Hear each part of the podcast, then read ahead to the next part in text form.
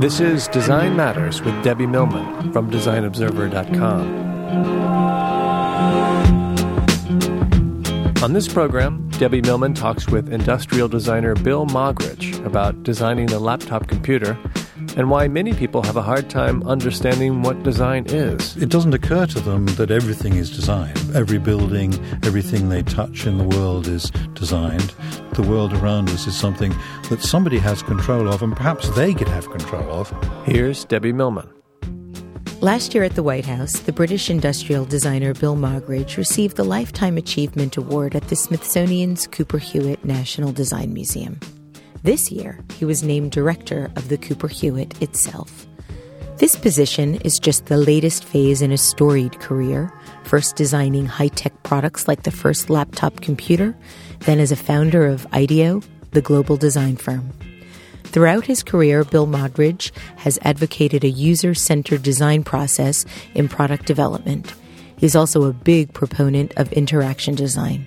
To talk about all of this and more, Bill Moggridge joins me now in our studio in the School of Visual Arts in New York City. Welcome to Design Matters, Bill. Thank you. Thank you so much for being here. It's such an honor. Such an honor. You did that so beautifully. Lots of practice. Prior to your joining the Cooper Hewitt National Design Museum, you described your career in three phases. First as designer, then as manager of design, and then as a communicator working as a writer, graphic designer, and video maker. I'd like to talk about all three of these for a bit. You studied industrial design at the Central School of Design in London. Why industrial design? Uh, well, I think it was probably because I had a big brother who was seven years older than me, and he was studying architecture as I was a little boy. And I thought, oh, it'd be cool to do something rather like him. But rather than architecture, um, somebody told me that you could design things of more of an intimate scale, uh, the objects that are around us. So um, that led me to industrial design. So, would it be true to say then that your fascination with what people want from everyday things is true? Yeah, I think that's right. I mean, if there's a simple, easy principle that binds everything together, it's probably about starting with the people. Um, and so the relationship people have to whatever you're designing is the most important factor. And I'm interested in why people like things and what gives them rewards that are long term, what gives them pleasures, what gives them what's exciting. It's it's about the effect that everything that you might design has on anybody, somebody. It's interesting that as so many things change around us, you know, the evolution of technologies and social relationships and so on seem to change so fast. But that principle, start with people, is you can rely on it. I was talking to somebody earlier today about interviewing you, and I was talking about all of your great accomplishments, and of course, talked about you being involved with the first laptop. And he was really interested in whether or not you thought that the laptop was going to continue to exist given the advent of the first the iPod and now the iPad and all of the Kindle type products. Do you think that the laptop is still going to be around in 10 years? 10 years, no question. All the laptop is is an input and output structure. Um, and so the output is a display, and that display is fairly much the equivalent of an iPad, only bigger and better. Um, so it could easily be replaced by another form of information display, a projected one, for example. Um, and then the input, you know, very surprising how good the mouse is, still is. In fact, if you go back to the original research done on the mouse, the people who did that research were very surprised as well. Um, but until we find something a lot better than the mouse, the mouse still remains pretty good. The trackpad is pretty good. The stylus is pretty good. So things that will allow us to input as well as a keyboard uh, or better. Um, perhaps it'll be voice recognition or handwriting recognition, sketching, um, mousing, uh, all those input devices, they will probably still be resident in laptops. I mean, I think they'll also be resident in workstations, which you can't move around with you because the opportunity to make those bigger and more easy to work with is growing. Um, but the compromise between the little thing in your hand, like a phone, smartphone, or the in between size, like the iPad, and that workstation, laptop's still a very good in between place to be. Several years ago, you wrote a book called Designing Interactions, published by MIT Press. It's rather extraordinary. Uh, it was named one of the 10 best innovation and design books that year by Business Week magazine, 2006. Um, and in the book, you talk at length about the creation of the laptop. How did you get involved in that endeavor in the first place? How did you get initiated into this project? Well, I was just um, starting my second office. I had a, started my first uh, design office in London in '69, and in 78, I researched uh, places in the US and found out about Silicon Valley um, and was very excited about that uh, because Silicon Valley was moving from just chips to products as well. Um, so it's a great opportunity for a designer. I'd already worked on computers and telephones a lot in Europe in 10 different countries, so I had a fairly nice portfolio. And uh, one of the people who also worked at PARC, John Ellenby, um, was uh, decided that he wanted to make a new company that would create a, a computer that was small enough to carry in half your briefcase. Um, and so um, I got to know him as he was about to embark on this endeavor, and he asked me to form his design and uh, engineering department for the physical design. So you graduated in 1965. Um, you then went to the United States to work a little bit you came back to London and then did some additional coursework in typography and communications. Why? Uh, well, uh, my first job was in Erie, Pennsylvania, uh, working for a company called American Sterilizer, uh, which was designing um, hospital equipment. Um, in fact, I, I met my, my, wife in Europe, and she came over and joined me in Erie as soon as I had enough money saved up, and we got married. It seemed a little unfortunate to be working for a company called American Sterilizer, but we do have a couple of kids. um, and uh, and and one of the things they asked me to do at that company uh, was to design the corporate identity, and I did such a terrible job. And I thought I had to go back and study something about graphic design typography, and so we went back to Europe, and I started um, working in an advanced studies department, which is like a little postgraduate program.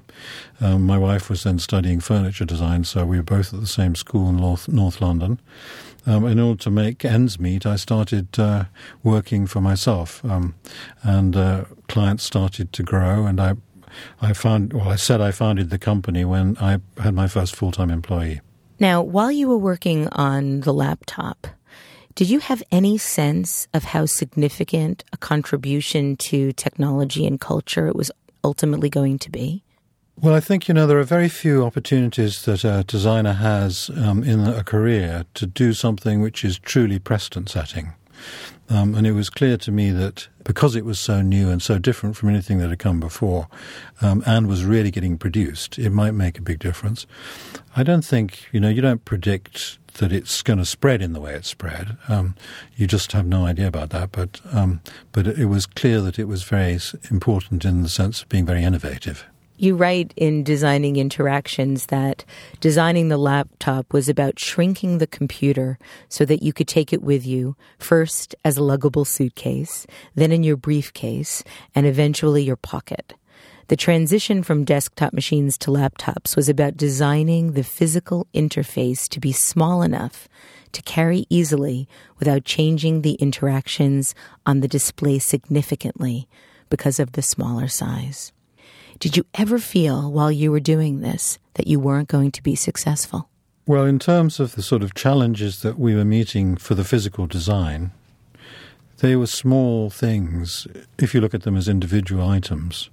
You know, for example, we we wanted to know what the right weight would be uh, as a maximum for the specification. So I made everybody in the company, and only seven people in the company, uh, walk around with their briefcases containing what they normally had anyway, and I gave them one pound weights and said, carry as many of these one pound weights as you can, as well as your normal stuff, and then tell me when it gets unbearable. And, and we came out with a pretty good number, which was eight pounds.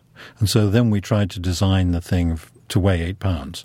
Same thing was true of the impact, you know, how far could you drop it on the floor without, without it breaking?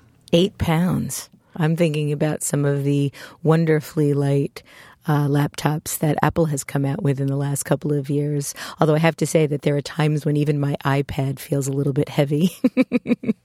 I need to work on my upper body strength. Let's move on to the Palm Pilot, which um, also, again, some some wonderful um, dialogue in in the book about how this was going to be something that could change the way the world communicates. Oh, well, Jeff Hawkins actually was um, the inventor of the Palm and the leader of the Palm company. At that time, um, you know, Apple had already um, uh, tried to make something which was uh, an interesting smaller version. The Newton. Um, with the Newton, and, and it was not successful. It was you know a mixture of being too big and too expensive, too unique user interface, and there were several other. There was a thing called the Zoomer, um, which Jeff had worked on. So I think the breakthrough in terms of the Palm computing was that Jeff described four attributes: uh, fitting in the pocket, um, the synchronization, the speed, um, and the price.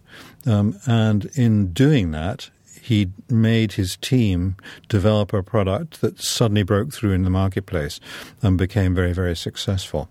I think that's often very true that you see a lot of these technologies where they seem as if they're about to work and somebody does an experimental version, it looks great, and then nothing seems to happen. And then suddenly the right time comes along and the right set of attributes come together and it suddenly flourishes. Can you explain how that happens, or is it just a big mystery with the stars aligning in a certain way why something is successful and something isn't at any particular time? Well, I, I worked a little bit with Paul Saffo, who um, I taught a course at Stanford with him. He's uh, um, works on future stuff. He calls himself a forecaster. Mm-hmm. Um, and one of the things that was interesting to me in um, co-teaching with him course, I was actually learning from him, um, was that he talks about a hockey stick curve of about 20 years.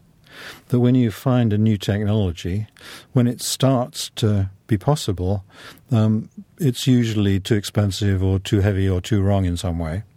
Um, but it looks as if it's going to have great potential. The result is that there's a lot of interest in it, and so people invest a lot in it, and it fails. And then after a period of usually something in the close to 20 years, somebody gets the right spec and suddenly takes off with that curve like a hockey stick and suddenly becomes very successful. And, uh, you know, if you ask your question about what that might be today, I think uh, possibly. You read that in my eyes, didn't you? well, handwriting recognition and uh, voice recognition are probably just way up that curve right now. And if you think about, you know, using your telephone today, you're getting to the point where you accept the fact that there's an automatic voice recognition conversation you're having and it's not too painful. And Matt, remember 10 years ago how awful that was? Mm-hmm. Um, so, you know, that was, the, that was the bottom of the curve. I think we're on our way up now.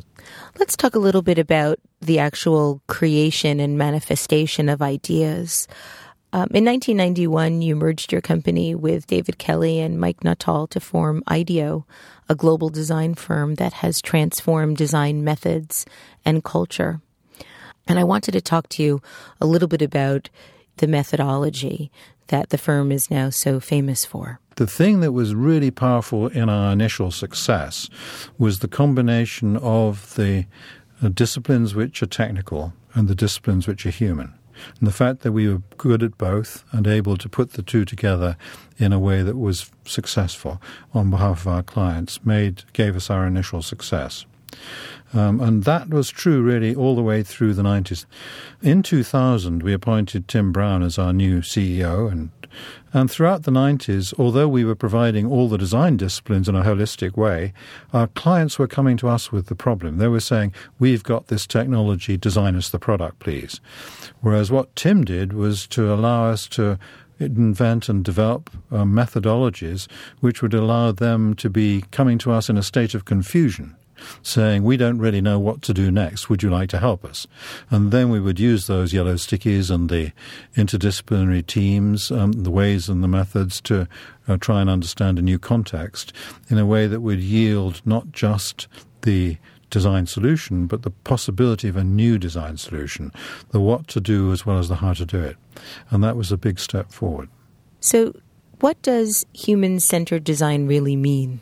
Well, I think if you th- you can think of innovation in terms of a Venn diagram, where there's an overlap between technology, business, and people.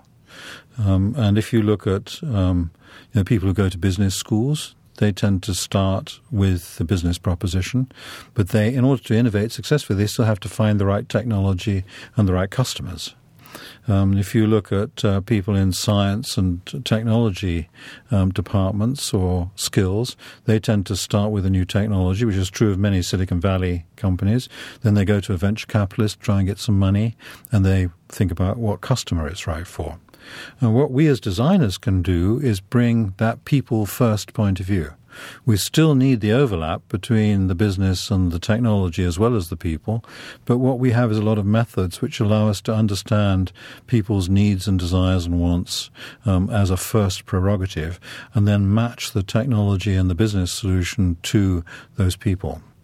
You were appointed the director of the Cooper Hewitt National Design Museum earlier this year. And I was struck by uh, something that I read about you where you had stated that you thought that your main goal in life was to design stuff. And I wondered what changed. Well, you mentioned at the beginning about the three phases that you know I've thought of my life. The first was designing stuff, certainly. Then I thought of helping interdisciplinary teams design stuff together. Um, but then once Tim took over, and we were working in this um, new, relatively new realm of uh, things that are more about what to do.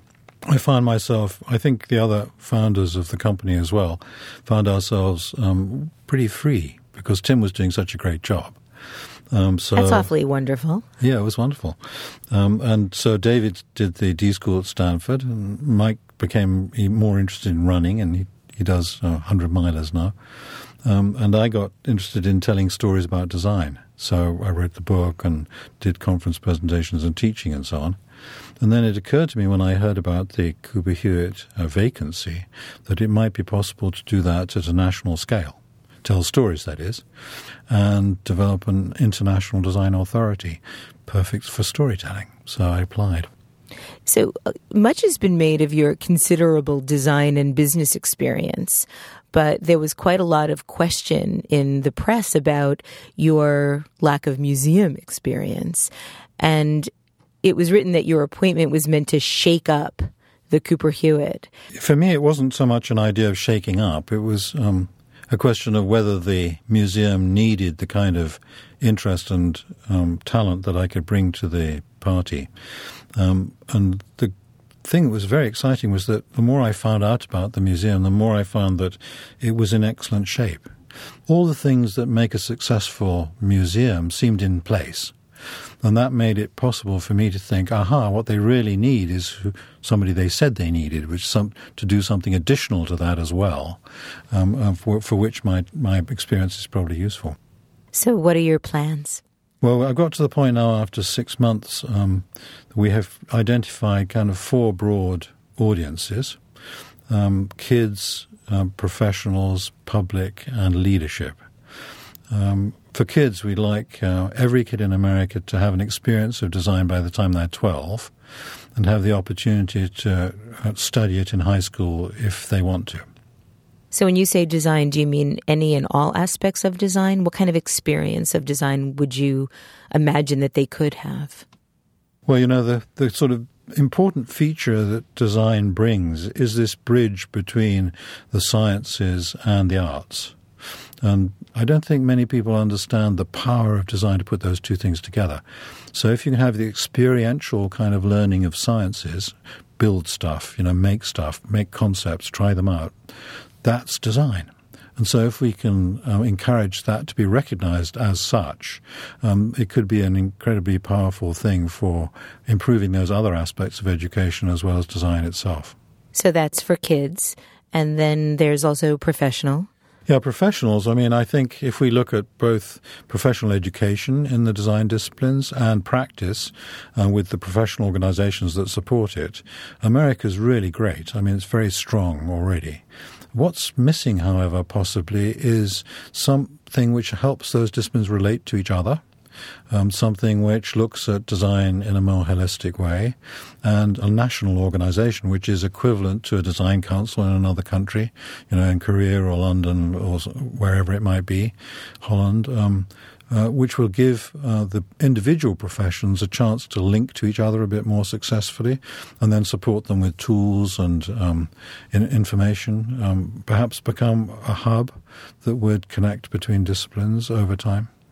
And so then you have the public. Why do you think that there's such a barrier to the public understanding design? I find that when you talk about design in isolation with just the word design, they first and foremost go to fashion and then maybe interiors. But graphics and computer technology and moving image, those things rarely come to the forefront of what design includes. How come? Well, I suppose if you think about what people are most interested in, that particularly teenagers, fashion's the most obvious thing it doesn't occur to them that everything is designed, that every building, everything they touch in the world is designed. Even foods are designed nowadays, you know, that, that it's all there. So, Even water is designed. Yeah, exactly. So, so the idea of, of getting that into people's heads and helping them understand it, making them more aware of the fact that the world around us is something that somebody has control of and perhaps they could have control of, and that's a, a, a nice ambition. Um, also, I think um, you know if you look at the the great uh, tradition of the Smithsonian, Smithsonian has 19 museums. Only two of them are in New York. All the rest are in Washington, and they're all free. And so they're a, a, body of knowledge where people tend that tend to think they can send their kids or take their kids to Washington and take them around the museums, and they'll pick up a lot of knowledge. And we we could benefit from that in terms of design as well. Perhaps we can do more in terms of explaining design, making it more accessible, um, uh, without having to charge for entry in all of our galleries. And when we reopen in 2013 with the 60% more exhibition space, um, we're hoping to have um, the first floor where you come into the mansion, um, an exhibition which tries to explain what design is, but make it available to everybody who walks through the door. That's fantastic. The fourth category you talked about was leadership. And so, what do you mean by that? Well, I think it would be great if every leader in America knew how to use design for more successful I- innovation and solutions. Um, there is a strong movement at the moment for that to happen. Most business schools have design programs, although if you think about the number of students who go through a business school, only a small proportion of them will actually take those design options. The fact they have design programs in the business schools is a huge step in the right direction. Um, but um, we could do a lot more, I think, to help leaders understand how to use what some people call design thinking, which is really design process um, or the methods that uh, are applied, but using that for everybody to be more successful. So whenever you have a challenging problem where your head really hurts, then you need to solve that problem with an interdisciplinary team. No individual is going to be a Renaissance person enough to succeed on their own. So, in the 1970s and the 1980s, you were part of quite a lot of remarkable teams helping to advance technology in our culture. And I see now that you're doing a lot of blogging you are a columnist at Core 77, which is an industrial design blog. You're also blogging on the Cooper Hewitt site. And I also noticed that you are on Facebook. How do you feel about these new technologies that are connecting people? Social media. Um, actually, I have a new book coming out um, in a few weeks called Designing Media. And I interviewed the people who founded these new companies, these new technologies, um, including Facebook and Twitter and um, uh, YouTube and so on. Have you seen The Social Network? No, I haven't seen it yet. Oh, I'd be curious to know what you think of it. Yeah. Um, well, my interview with Mark Zuckerberg was quite interesting because to me he seemed very, really kind of enthusiastic and genuine. Although I was, you know, you can't really tell. I mean, it could have been that he was he was sort of calculated, but that's not the way he came across to me. I thought he really um, did have an ambition to make things that would work for people. But the thing that's interesting with the social media is that it's a fulfilled promise at last.